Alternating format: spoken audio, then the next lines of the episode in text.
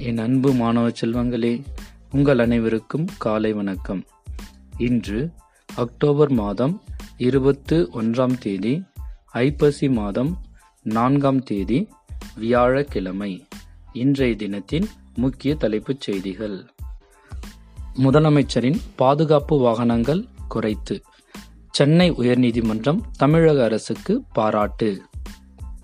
இரண்டாவது தடுப்பூசி செலுத்திக் கொண்டோரின் எண்ணிக்கை குறைவாக உள்ளது. அமைச்சர் மா. சுப்பிரமணியன் கவலை. பொறியியல் மாணவர்களுக்கான வகுப்புகள் நவம்பர் ஒன்று முதல் தொடக்கம். அண்ணா பல்கலைக்கழகம் அறிவிப்பு. ஊழல் செய்தவர்கள் மீது எந்த கருணையும் காட்ட முடியாது. பிரதமர் மோடி அறிவிப்பு.